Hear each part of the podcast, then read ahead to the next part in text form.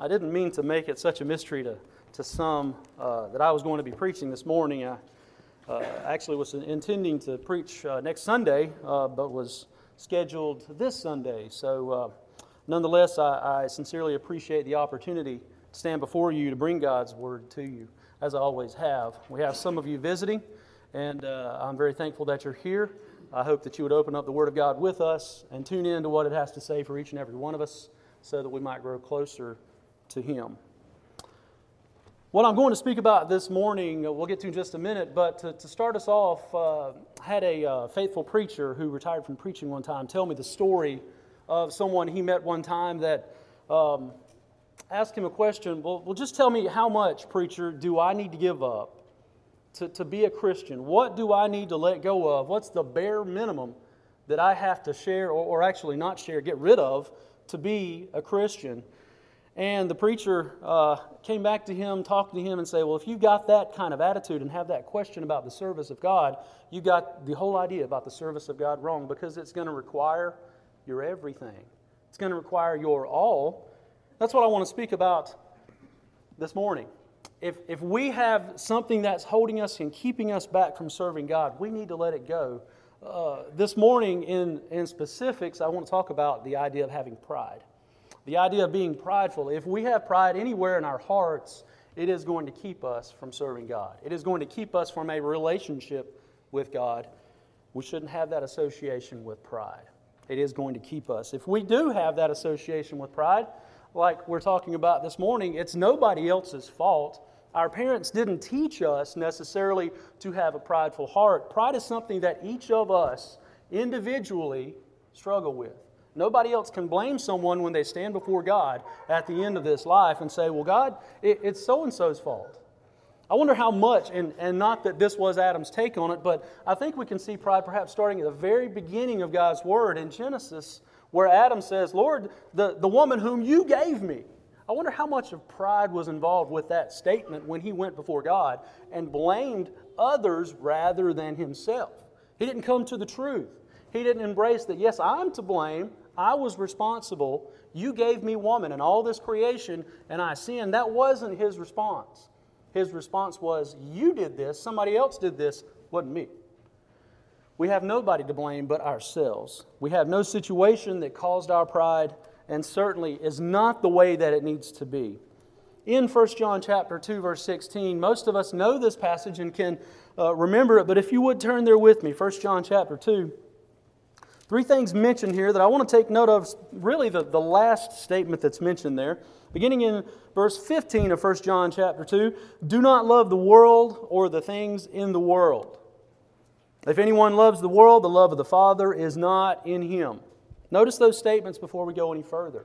Don't love those things of the world. Don't embrace them and, and give up on your soul and, and exchange everything else for the things in the world. It also says, if that love is in you, the love of God is not in you. Notice there with me the next two items. For all that is in the world, the lust of the flesh, the lust of the eyes, and the pride of, uh, I'm sorry, the lust of the flesh, the lust of the eyes, those two things there have to deal with things that I see that I want to get worldliness, material, things that don't matter to my soul, that's what is being spoken about there as being part of that lust. The lust that I see from my eyes, the, the lust of the flesh, the things that I want to gratify my flesh with. But the third thing there, mentioned in verse 16, is the pride of life. Now, brethren and friends, that doesn't have to do with things that I want outside. That has to do with things that I already have. That has to do with things that I already possess and I have in my, my grasp that I want to say, look at me, look at what I've got. So that is from within, and you're broadcasting that to everyone around you when you have that pride of life. And look what it says there in verse 16 there. It's not of the Father, it's not of God. God did not give you that pride so that you may go and look, say, Look at what I've got. It's of the world. Just as those statements we read in verse 15, the two don't go hand in hand. You can't have that pride of life and say you're a servant of God. Furthermore, we, we just talked about this that, that pride relates to the possessions. It's not of the Father, but it is of the world. You can't embrace that pride. You can't keep and hold on to that and say that you are of God. It's just not something that can be done. Look with me at a few examples at those in the Bible who dealt with pride, for instance. uh, Brother Micah uh, has in depth, I think, in 1 Corinthians and also this morning, uh, for those of us who were out here in the auditorium, dealt with the Corinthians and how they couldn't let go of some things, and how, how thankful that we have for us today that Paul dealt with those things as a Christian should and reminded them those are not of God. Look with me there at some of the things that the Corinthians dealt with. Chapters 1 through 3, Paul had to address that they were being divisive. On some accounts, they were choosing, as uh, philosophy taught them of that present world, that philosophers were these great people. And that I can say, well, I'm of Paul, and others could say, I'm of Apollos, and others could say, I'm of Cephas. And then Paul would ask the question, is Christ divided? They were taking a moment of, of pride in their lives to say, I'm of this one or I'm of that one. And division was resulting because they were simply choosing, well, you can go over there, but the one I'm clinging to is greater. That is not what the Lord is about. But the Corinthians had that issue. They had that problem. Also, association with fornicators. If you look there in 1 Corinthians, I, am impressed that this word is there in chapter 5, 1 Corinthians chapter 5. But they were dealing with one who had a fornicator. And how were they dealing with that one? It says there in chapter 5. Look there with me at the beginning of the first verse. It's actually reported that there is sexual immorality among you, and such sexual immorality as is not even named among the Gentiles that a man has his father's wife. And Paul says this should not be the case. Look there in verse 2, it says, And you are puffed up. That word puffed up there is, is prideful, boastful about their situation, having that one that was a fornicator amongst them, and they did not deal with it. And he says there, You're puffed up, having ra- not rather mourned that he who has done this deed might be taken away from you. So they had an instance of pride here where they were dealing with one who was sinful. They should have dealt with him according to God's word, but they were holding on to him, being proud that he was in their midst. It should not have been so. And also, chapters 12 through 13, it also should include chapter 14 up there. I didn't put that up there. But the Corinthians had spiritual gifts that was power given to them by God. But yet they were misusing them, and some were saying, My gift is greater than this one, or my gift was greater than that one. And Paul had to set them straight, set all of them straight there and say, No, the spiritual gifts are not to make you greater. They're to bring you closer to the Lord. And I, am thankful in 1 Corinthians chapter 1 that Paul says, You have all things that could give you all knowledge to God, but it looked like they were misusing those things to puff themselves up, to be proud about what they had that pride of life. The, the spiritual gifts they had turned into something arrogant and boastful. And Paul said, No, that should not be so. Furthermore, uh, Proverbs chapter 16 tells us that pride goes before destruction and a haughty spirit before a fall. We see this quite clearly in several examples, but I'm going to list three here this morning. King Nebuchadnezzar, Daniel chapter 4, verse 30. If you'd like to, to turn there, I'm going to be looking at two occasions here out of Daniel. But King Nebuchadnezzar had stood before his kingdom and proclaimed, Look at all that I have done, look at what I have brought together.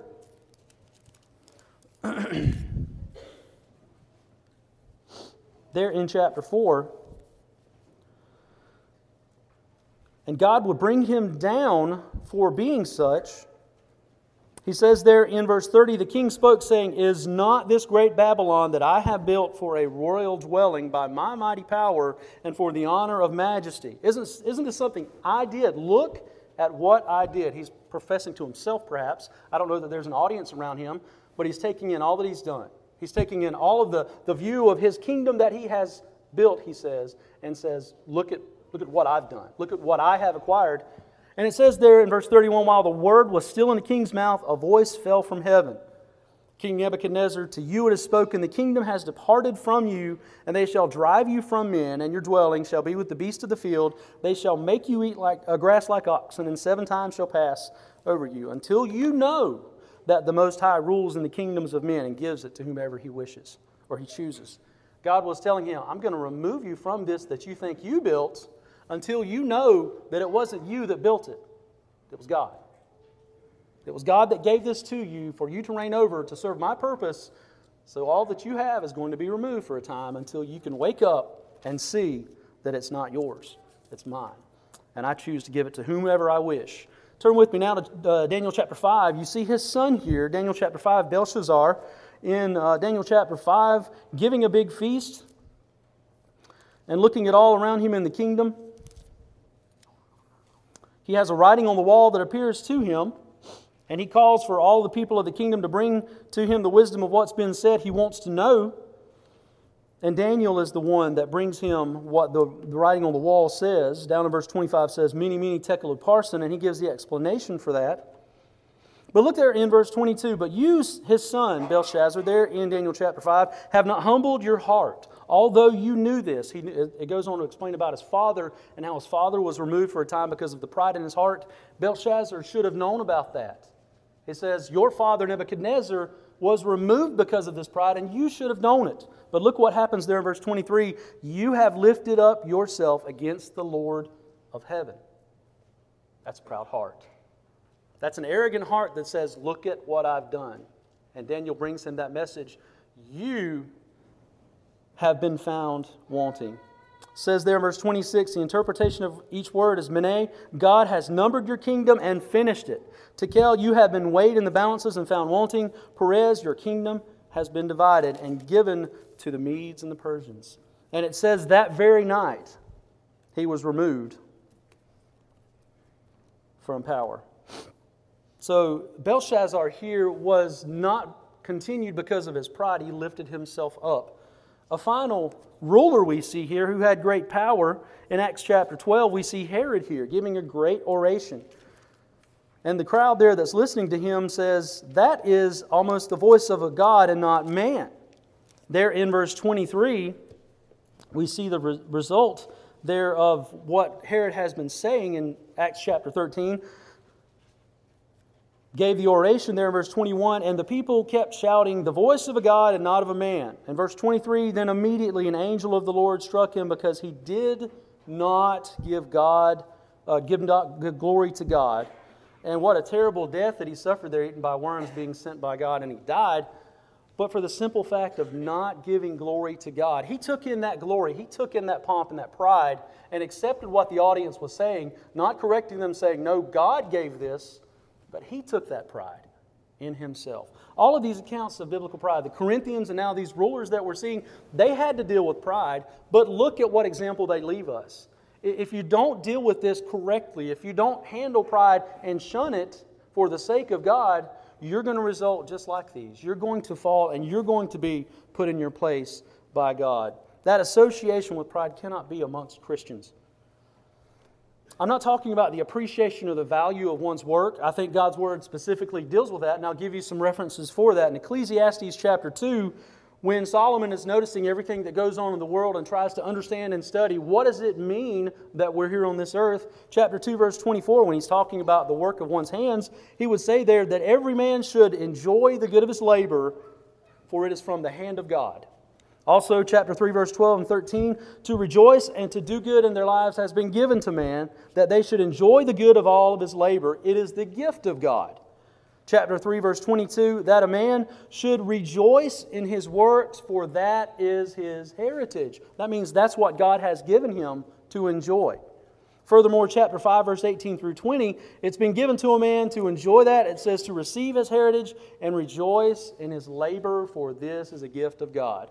I'm not saying to look back and stand and say, I've been blessed to be a, a, producer of something that I brought forth. God has given me that ability. Notice the statements, each one that I just read from Ecclesiastes is yes, you've been able to accomplish work, you've been able to produce. It may be your family that you've raised fine children unto the Lord and they're very blessed with wisdom, they're blessed with knowledge, or they're smart. It may be that you've accomplished a great uh, uh, homestead for yourself and that you have several acres and that you've got a great farm, or it could be a number of other things that you've achieved a, a level of, of work, a, a plateau that you never thought you'd reach, and you look back and you say, I've been blessed.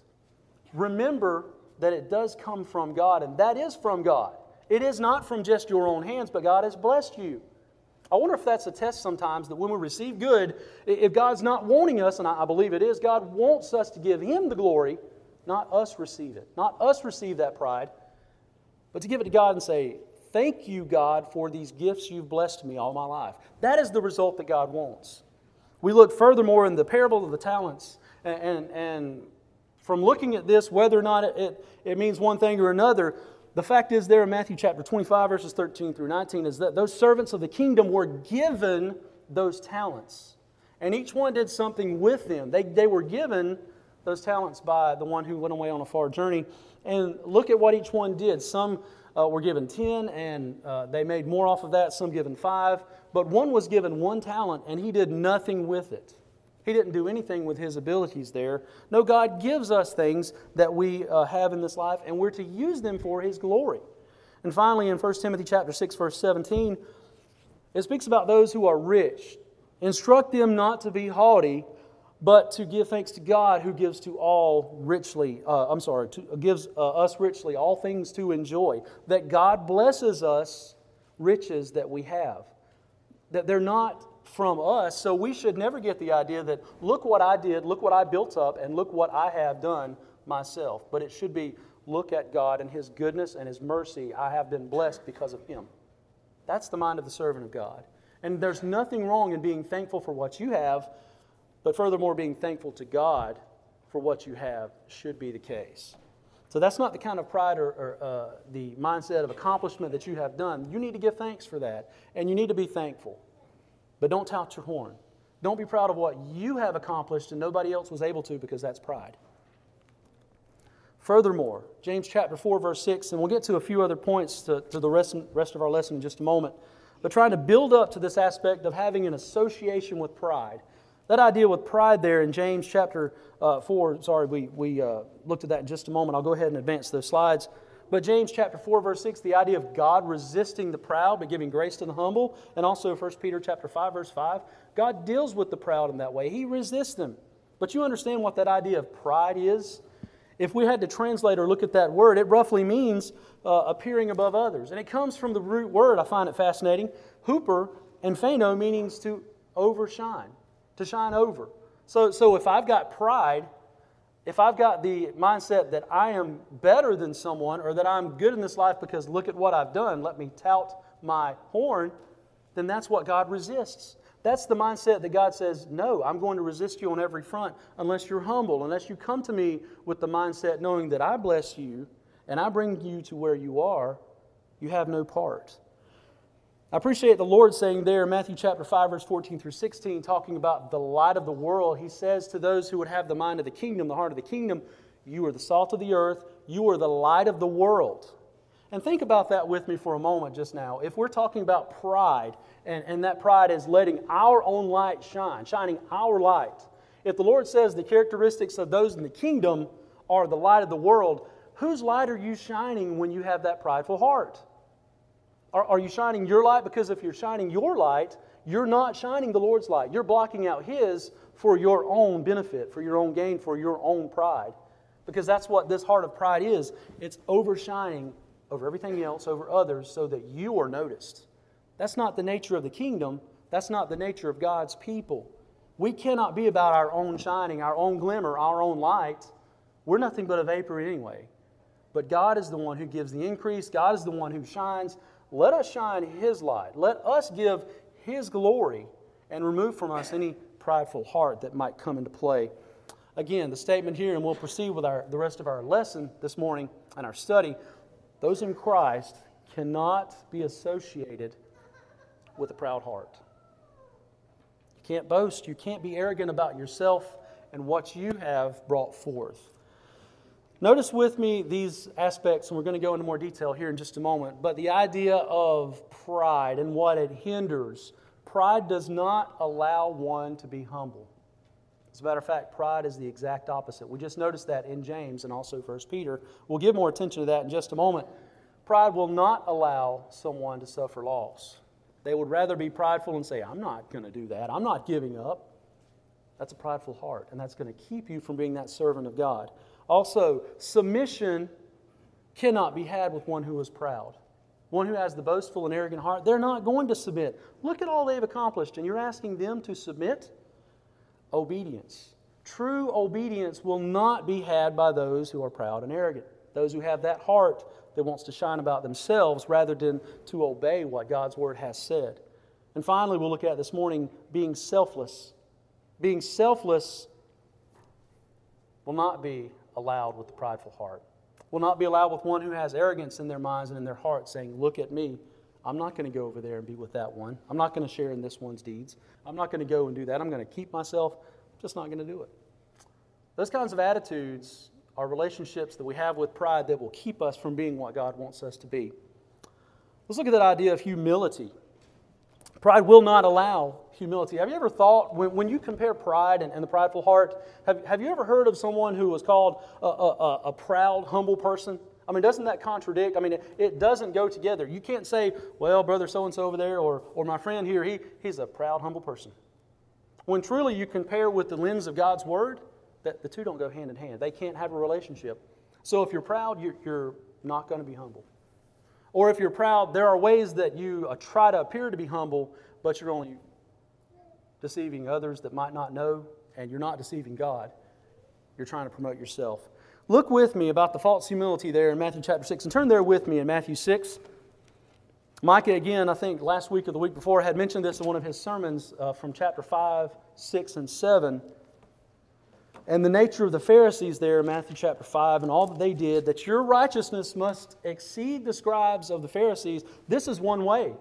That, that your righteousness ought not, about, not, ought not to be about what you have achieved, what you have done, or what you're bringing forth to the table, but it must be about God. That's how one way your righteousness needs to exceed the scribes of the Pharisees. Look in there with me in Matthew chapter 6. Look there in verse 2 with me. Well, we could begin with verse 1, but for the sake of time, therefore, in verse 2, when you do a charitable deed, do not sound a trumpet before you as the hypocrites do in the synagogues and in the streets, that they may have glory from men. They're seeking to be honored, they're seeking to be puffed up by what men see of them. Don't do that, is what the Lord is urging. You can't have righteousness before God. He says, Don't do that as those hypocrites do in the synagogues and in the streets. And then he would say at the end of verse 2, Assuredly, I say to you, they have their reward.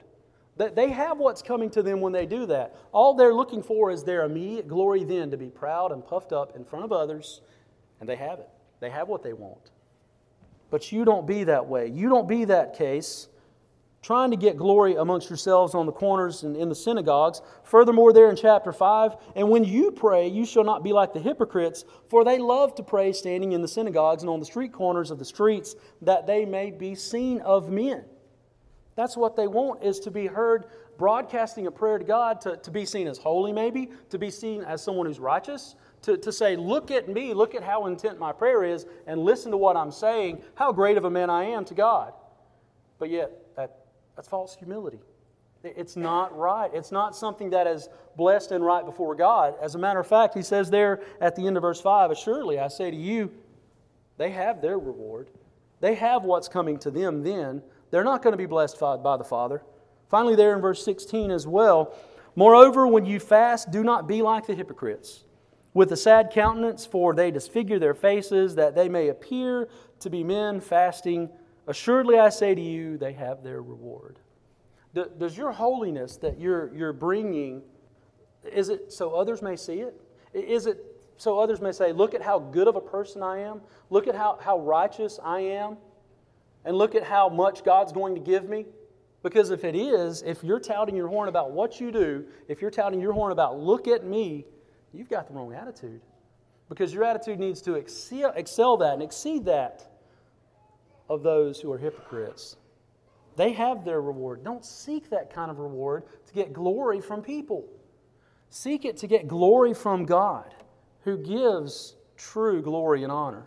Seek that. Don't let your righteousness be a false humility.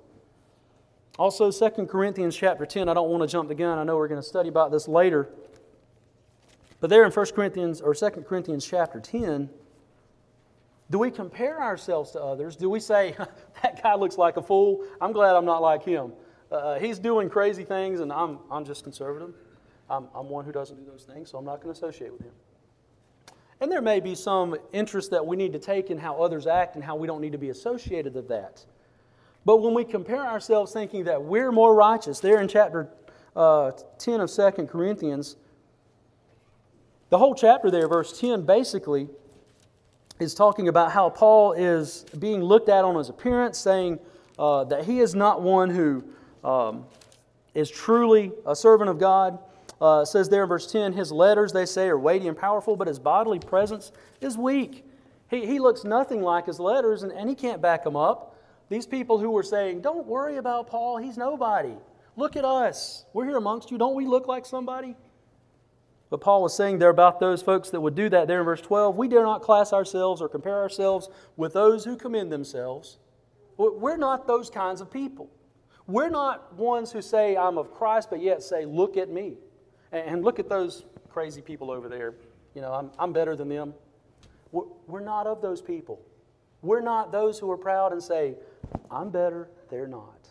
Do you have that kind of heart? Do you have the comparisons in your mind to say, well, I know you're right, but you know, still I I'm better than them. Do you have that heart? Because truly, on a base level, like we talked about from Ecclesiastes, we are going to have to give an account of not just our actions, but our attitudes and our hearts before God. All things, whether open or in secret. What kind of heart do you have? Proverbs chapter 21, verse 4.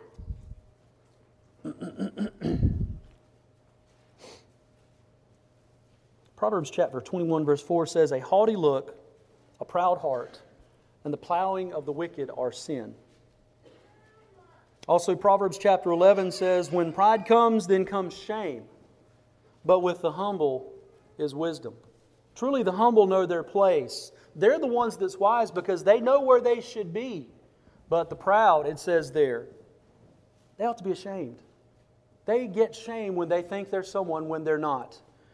I didn't have on the screen before us also, but noticing what God thinks about pride in our hearts and how not being humble is against what He wants. Psalm chapter 101, verse 5 says, Whoever secretly slanders his neighbor, him I will destroy. The one who has a hardy look and a proud heart, him I will not endure.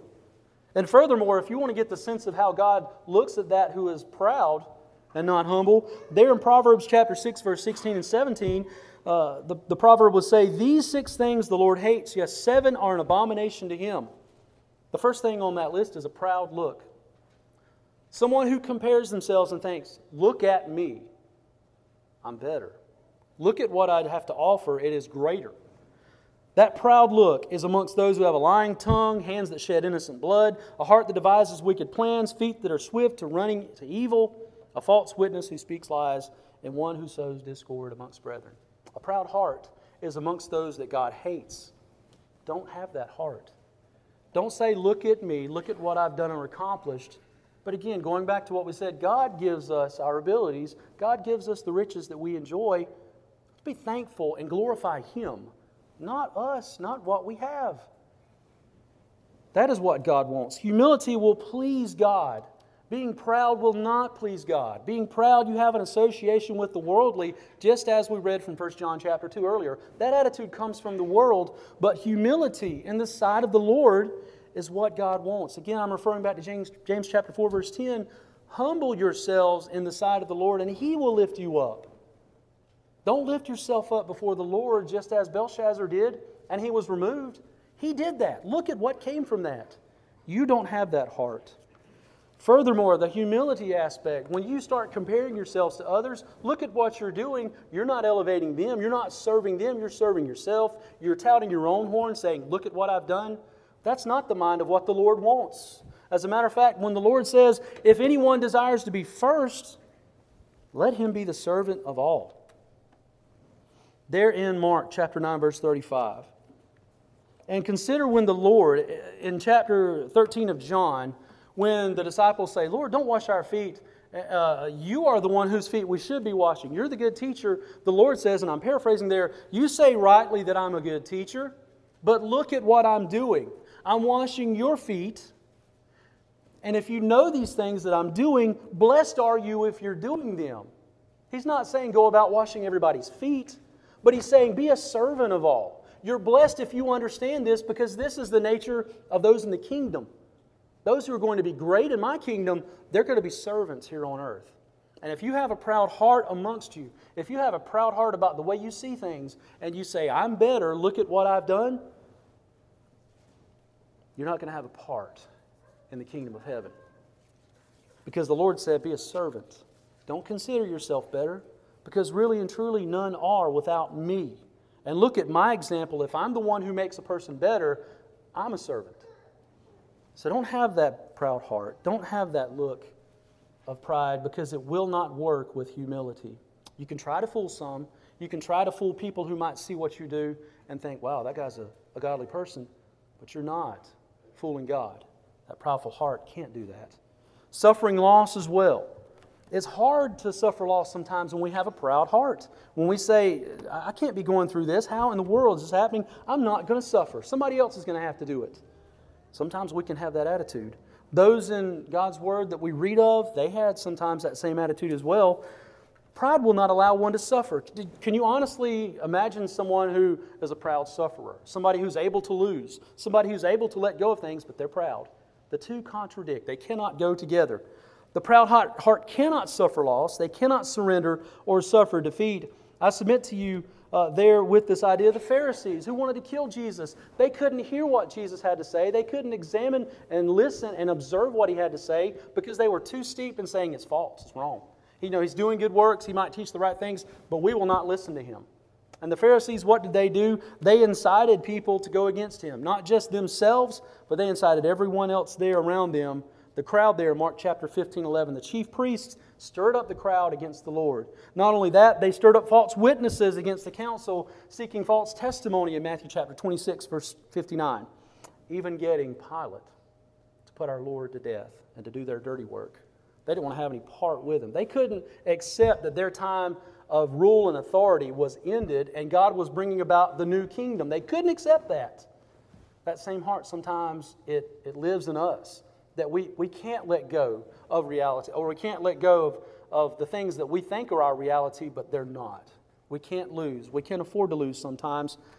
But that kind of heart should not be in us. We must sometimes suffer things. We must sometimes suffer defeat for our Lord. That idea of being desirous to be the victor all the time, like the Pharisees, that's the kind of prideful heart we need to avoid. Jeremiah chapter 21. If you want to look there real quick, I'm going to briefly go over that. But here Jeremiah was telling the children of Israel, Your time has come, your time's up. No more are you going to be in peace, but um, you're going to be taken away. Look what Jeremiah tells them there.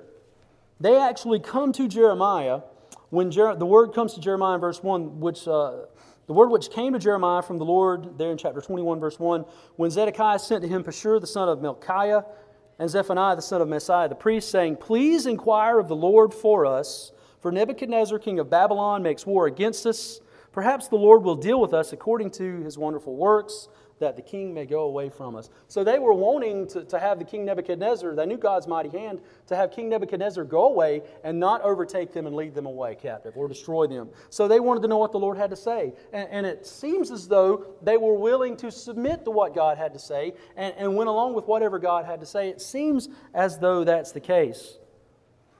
So Jeremiah says to them there, continuing on, Thus you shall say, Zedekiah, Thus says the Lord God, Behold, I will turn back the weapons of war that in your hands, with which you fight against the king of Babylon the Chaldeans who besiege you outside the walls. I will assemble them in the midst of this city. I myself will fight against you with an outstretched hand and with a strong arm, even in anger and fury and great wrath. I will strike the inhabitants of the city. And so on he goes and tells them, This wickedness will come on this city.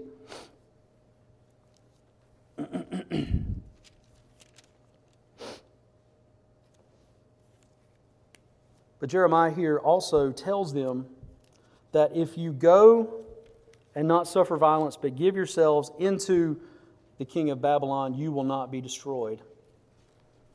And that reference is a little later down in chapter 21 or 22. I can't uh, find it amongst my notes here, what I should have brought forth. But their attitude was not to where they were wanting to know the Word of God. They were wanting simply peace and for the king of Babylon to be taken away and destroyed. They did not want to give up ultimately. We see Jeremiah later on in chapter 28. They didn't want to hear what he had to say anymore. They lowered him down into the mire in prison and kept him there and treated him spitefully. But it looked as though their attitude was that they really wanted to know God's word and what was going to happen if God was going to be for them and help them. Well, he said he would. He said he would not lead them into captivity if they would give themselves up. That idea about suffering loss. That idea about being able to let go of some things that are going to keep us from life. Can we as Christians suffer that sometimes? Do we have that kind of heart that would keep us from suffering simply because we don't want to suffer? We don't want to endure and we don't want to have to go through hardships.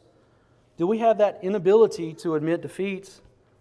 In Luke chapter 16, I want to bring out the point there also about the rich man and Lazarus. Now, you may not see the correct connection right off, but this man who was unwilling to give up, he was a rich man. Look there with me in Luke chapter 16. Beginning of verse 19, we'll read that first verse. There was a certain rich man who was clothed in purple and fine linen and fared sumptuously every day. In the verse 20, but there was a certain beggar named Lazarus, full of sores, who was laid at his gate, desiring to be fed with the crumbs which fell from the rich man's table. And it speaks about the dogs going and licking up his sores. But at the end of both of their lives, their situation was different. The rich man, it appears, he goes to torments there in verse 24 and cries to Lazarus, Please help me, I'm tormented in this fire. Look what Abraham says to him in verse 25. But Abraham said, Son, remember that in your lifetime you received good things, and likewise Lazarus, evil things. But now he's comforted, and you are tormented.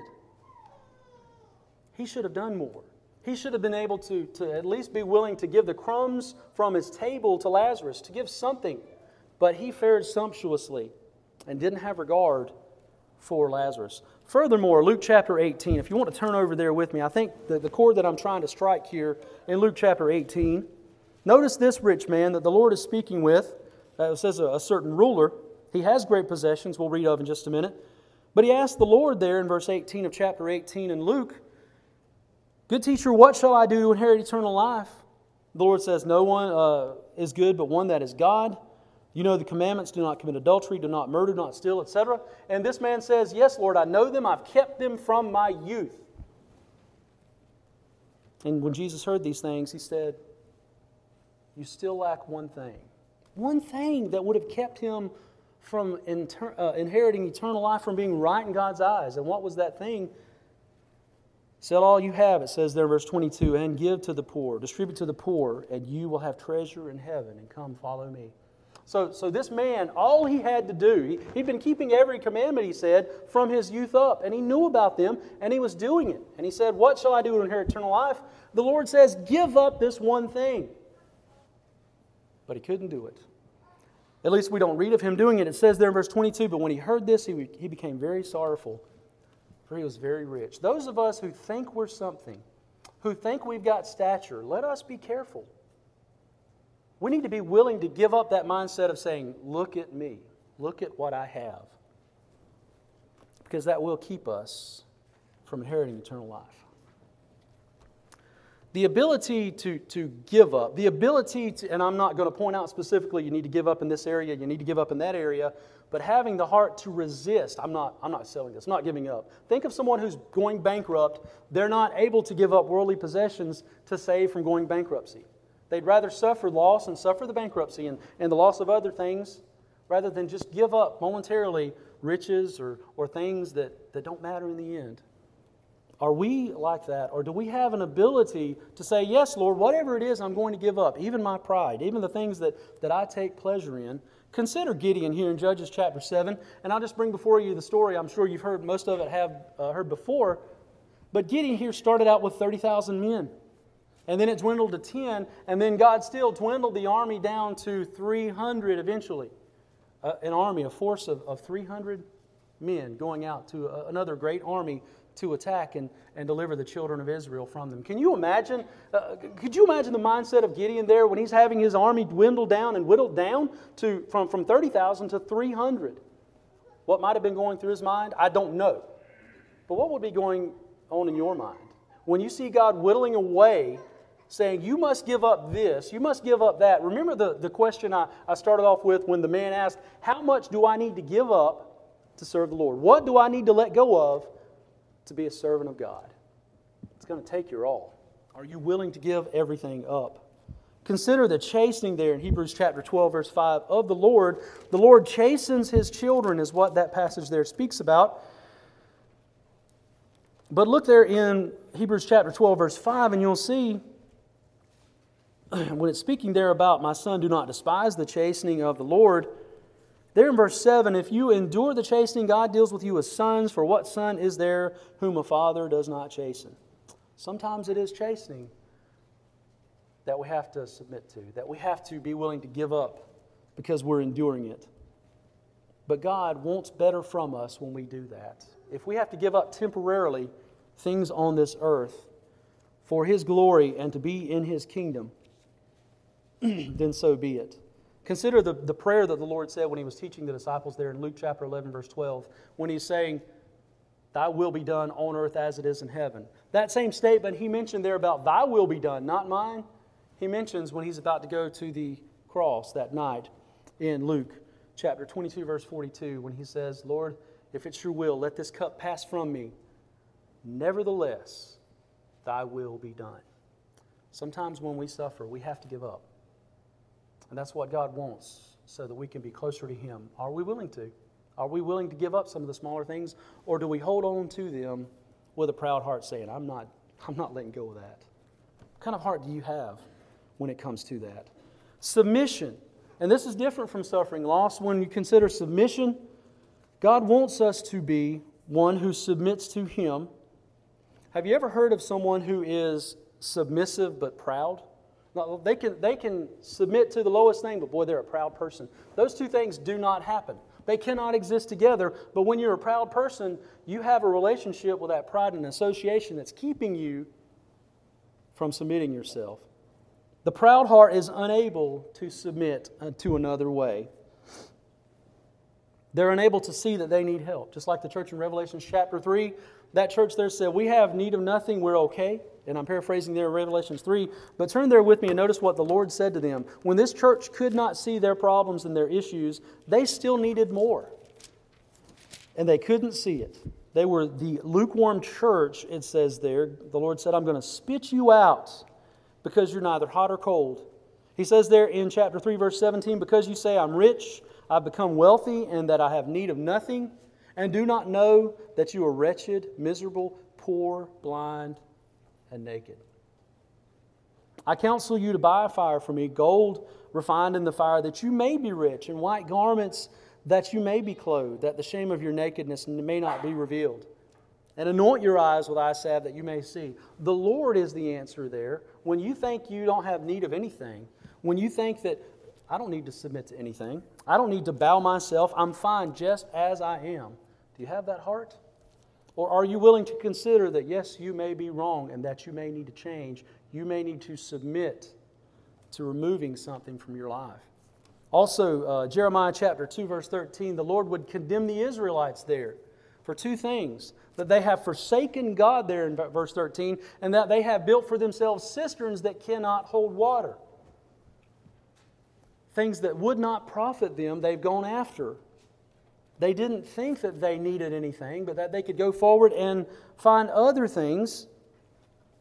Having a submissive heart to what God has to say and not going out finding your own solution, not going out and finding the own way to, to be pleasing to God, but seeking Him out according to His way, that's true submission. That's giving yourself over to God, and that's what He wants. Being submissive will please God having that heart that submits to him who judges righteously 1 peter chapter 2 verse 23 also chapter 5 and 6 of ephesians would begin with wives submit yourselves to your husbands. Husbands loves your wives as christ loved the church. And then children obey your parents for this is right in the lord chapter 6 verse 1 and then he would talk about servants obey your masters in all things not being men pleasers but pleasing to god. And then also masters be good to your servants. Submitting takes being without pride, not having that heart that says, Me, but know what you will, God, what you want. That is true submission. Again, the idea there about our Lord saying, Thy will be done, not mine. I will submit to what you want. The proud heart will not allow that. Also, another thing is obedience. The proud heart will not obey. The proud heart will be the one who says, I don't have to listen necessarily to everything that this says. Have you ever pictured a proud, obedient person? The two don't go hand in hand. The proud will not obey for their own good. They think their way is best. And we could go on and look at every one of these uh, passages here, but I want to speak of them briefly if you want to write them down and look at them. But 2 Kings uh, chapter 5, verse 8 would speak about those there that were not able to give up, were not able to submit to God's will.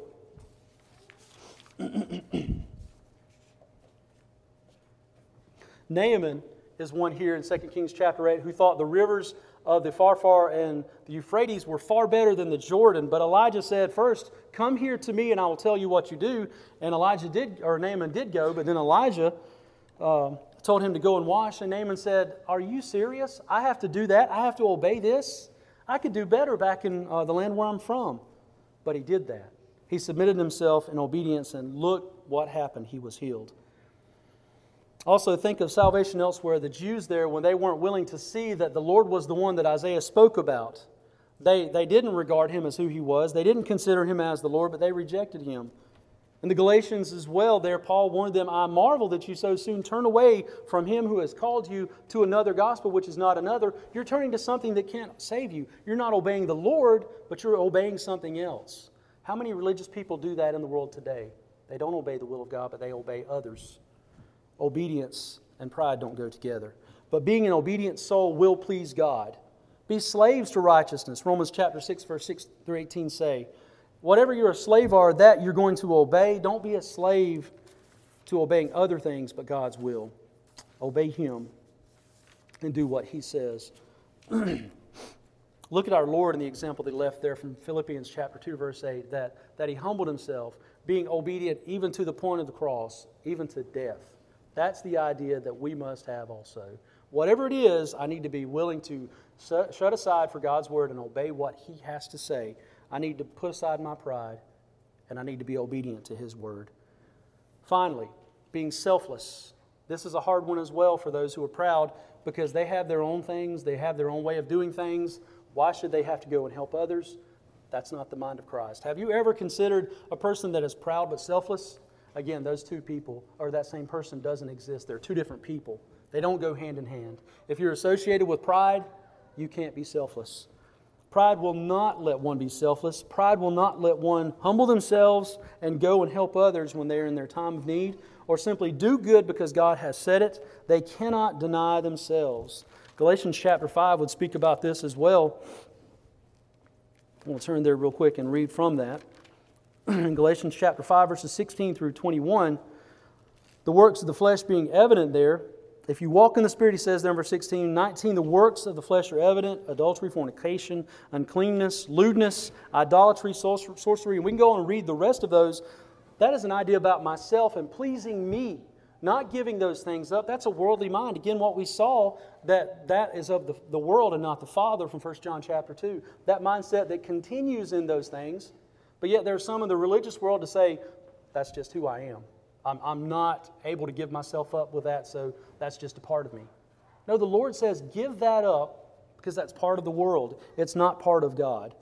One who can't also consider others uh, and doesn't uh, consider those who need something are those who are prideful and cannot submit to God's word. In 2 Timothy, there, chapter 3, verses 1 through 9, speaks about those who are uh, lovers of themselves, lovers of money, boasters, proud, blasphemers, disobedient to parents, unthankful, holy. Again, the whole mindset of this is a worldly mind and I'm not able to give it up. That's just who I am. That is not what God commands us to be. But He wants us to be selfless and give those things up for His sake, to not be proud, to not hold on to those things. I believe it's an association with pride when we're not willing to give up those kinds of sins that hold us to the earth rather than push us toward God and pull us closer to His kingdom. Be selfless because that is what pleases God. Being that selfless one who's able to bear one another's burdens and so fulfill the law of Christ, as it says there in Galatians chapter 6, verse 2. And also that whole string that was brought up earlier Matthew chapter 5 about loving your enemies. Boy, that takes a selfless measure. Are we capable of loving our enemies? Or, or does pride say, I'm not going to the one who's done me harm? I wish they die. I wish that their life would end. I'm not going to help them. That's not the selfless mind. But the selfless mind is willing to love your enemies, do good for those who persecute you.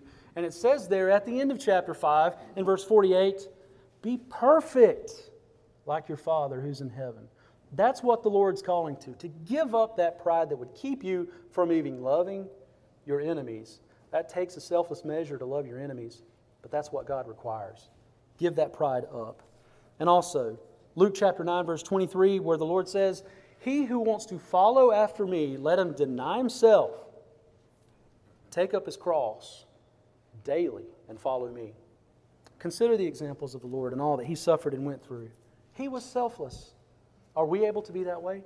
Are we able to be humble and not proud? Are we able to suffer loss and let go of things? Or are we going to hang on to them and be a proud person saying, I'm not giving up on that? Are we going to be able to submit to God's word and to submit to His will, doing the things that He asks? Are we going to be obedient to what He says and do it, regardless of the cost? Are we willing to suffer and be selfless? All of these things you need to consider, and many more that I didn't cover for the sake of time. But ask yourself, where is your heart? Do you suffer from pride? And is it keeping you from doing God's will? Let it go. Because again, what the cost is, is everything. Everything that says you and does not say, I'm of the Lord, it's proud. It's arrogance, and you puff yourself up, and you shouldn't hold on to those things. Let it go. If it is that you know you need to obey the Word of God, that you need to humble yourself to it, that you need to, to suffer the loss of, of giving yourself up and to submit to His Word, be selfless now. Come forward and, and ask for those waters of refreshing, hearing what you have that the Lord has to say, and obey His Word. Come now if you need to make your life right with God as we stand and sing.